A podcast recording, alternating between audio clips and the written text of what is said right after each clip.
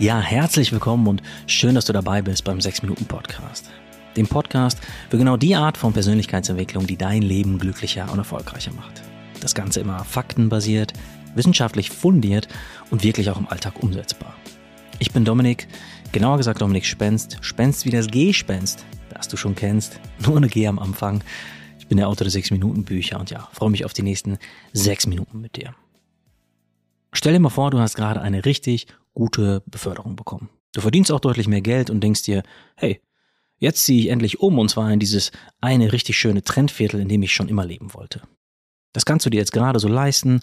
Du malst dir alles in den schönsten Farben aus, aber nach ein paar Monaten in deinem Traumviertel fühlst du dich irgendwie nicht mehr so gut.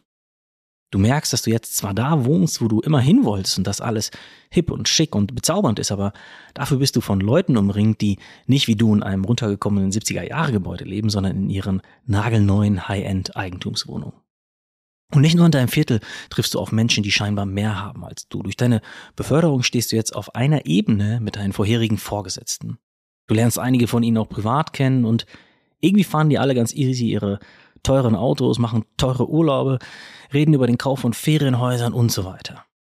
Und das sind jetzt die Leute, mit denen du zu tun hast. Nur stehst du halt auf dieser neuen Ebene erstmal wieder ganz unten auf der Leiter. Du bist im Job aufgestiegen, du hast mehr Geld bekommen und fühlst dich jetzt trotzdem irgendwie unzufriedener als zuvor. Und ich erzähle dir dieses Beispiel, weil es etwas ganz Wichtiges über das Verhältnis zwischen Geld und Glück aussagt, das perfekt zu den Ergebnissen einer Studie passt, die erst vor kurzem im renommierten Fachmagazin Journal of Happiness Studies veröffentlicht wurde. Denn ja, natürlich spielt es eine Rolle, ob du dir jeden Tag existenzielle Geldsorgen machst, machen musst oder nicht. Aber ist dieser Punkt einmal überschritten, spielt laut der oben genannten Studie etwas anderes eine größere Rolle für deine Lebenszufriedenheit nämlich unser Geld im Verhältnis zu den Menschen in unserem Umfeld. Wir fühlen uns quasi immer dann am glücklichsten, wenn wir in unserer Vergleichsgruppe am meisten haben. Aber sobald du aufsteigst und quasi anfängst, dich in einer neuen Einkommensklasse ganz unten zu bewegen, sinkt das subjektiv empfundene Zufriedenheitsniveau wieder. Und dieses Problem mit dem Vergleich, das trifft laut einer anderen Studie auch auf Millionäre und Milliardäre zu. Für unser persönliches Glücksempfinden geht es scheinbar weniger darum, wie viel wir insgesamt haben und viel mehr darum, wie viel wir im Vergleich zu den Menschen in unserem Umfeld haben. Man könnte lange darüber philosophieren, warum das dem Menschen an sich so wichtig ist, mehr zu haben als die anderen, aber etwas anderes daran ist viel wichtiger und spannender, nämlich ist nicht das Geld bestimmend für unser Glück, sondern unsere Einstellung dazu.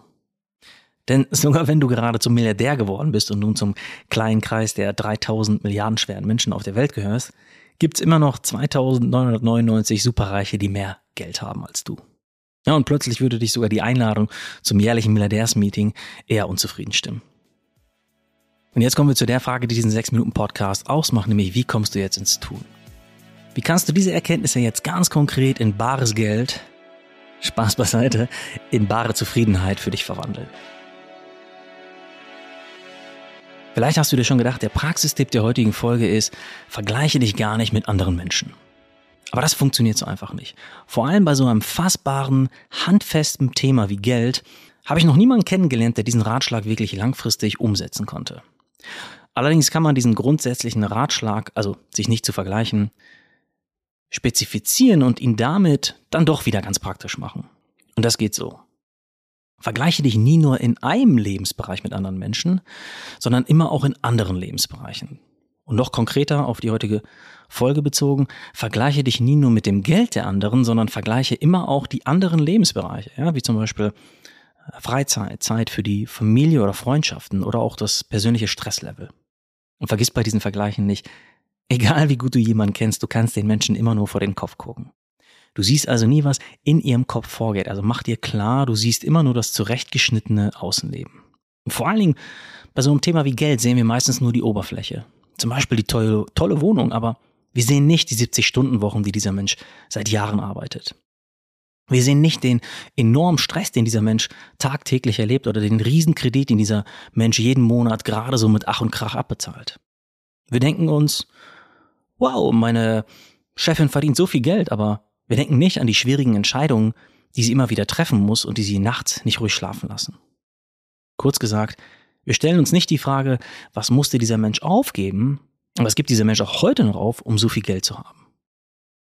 Und damit kommen wir zur entscheidenden Frage für dich, nämlich wie viel möchtest du für dein Geld aufgeben? Bist du bereit, fünf Jahre lang jede Woche 70 Stunden deiner Zeit aufzubringen, um ein Unternehmen aufzubauen oder fünfmal befördert zu werden? Oder ist dir deine Zeit für Hobbys, Freundschaften, für deine ehrenamtliche Arbeit, für deinen Partner, für deine Familie und so weiter wichtiger?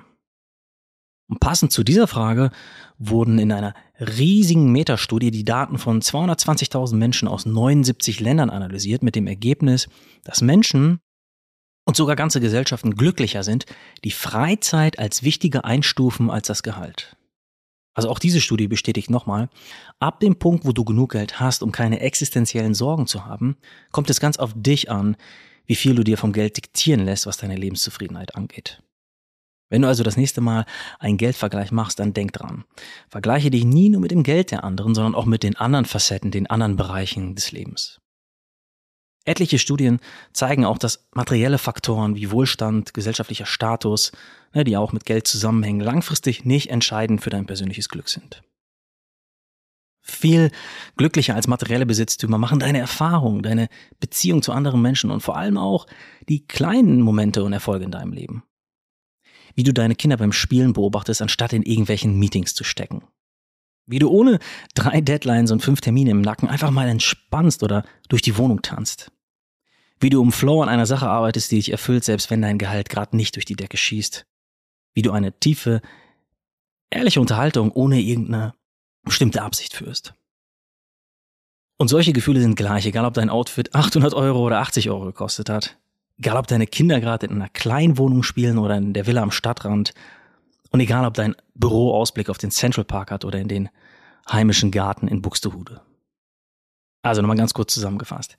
Der Ratschlag bei einem so handfesten, messbaren Thema wie Geld nicht ins Vergleichen zu kommen, ist leider meistens unpraktikabel. Was du stattdessen machen kannst, wenn du schon beim Vergleichen bist, vergleiche immer, soweit es geht, auch die anderen Facetten und Bereiche des Lebens. Viel wichtiger aber ist die Frage, wie viel möchtest du gerade für dein Geld aufgeben? Und die solltest du dir regelmäßig stellen, denn die Antwort kann je nach Lebensphase stark variieren. Ja, das war der 6-Minuten-Podcast für heute. Ich hoffe, du bist nicht enttäuscht, weil du jetzt keine Börsentipps von mir gehört hast. Schreib mir gerne in eine Bewertung in deiner Podcast-App oder auch per Instagram unter Dominik Spenz deine Gedanken zu diesem spannenden Thema. In diesem Sinne, danke fürs Zuhören und bis nächsten Mittwoch, wenn es wieder heißt, hör dich glücklich.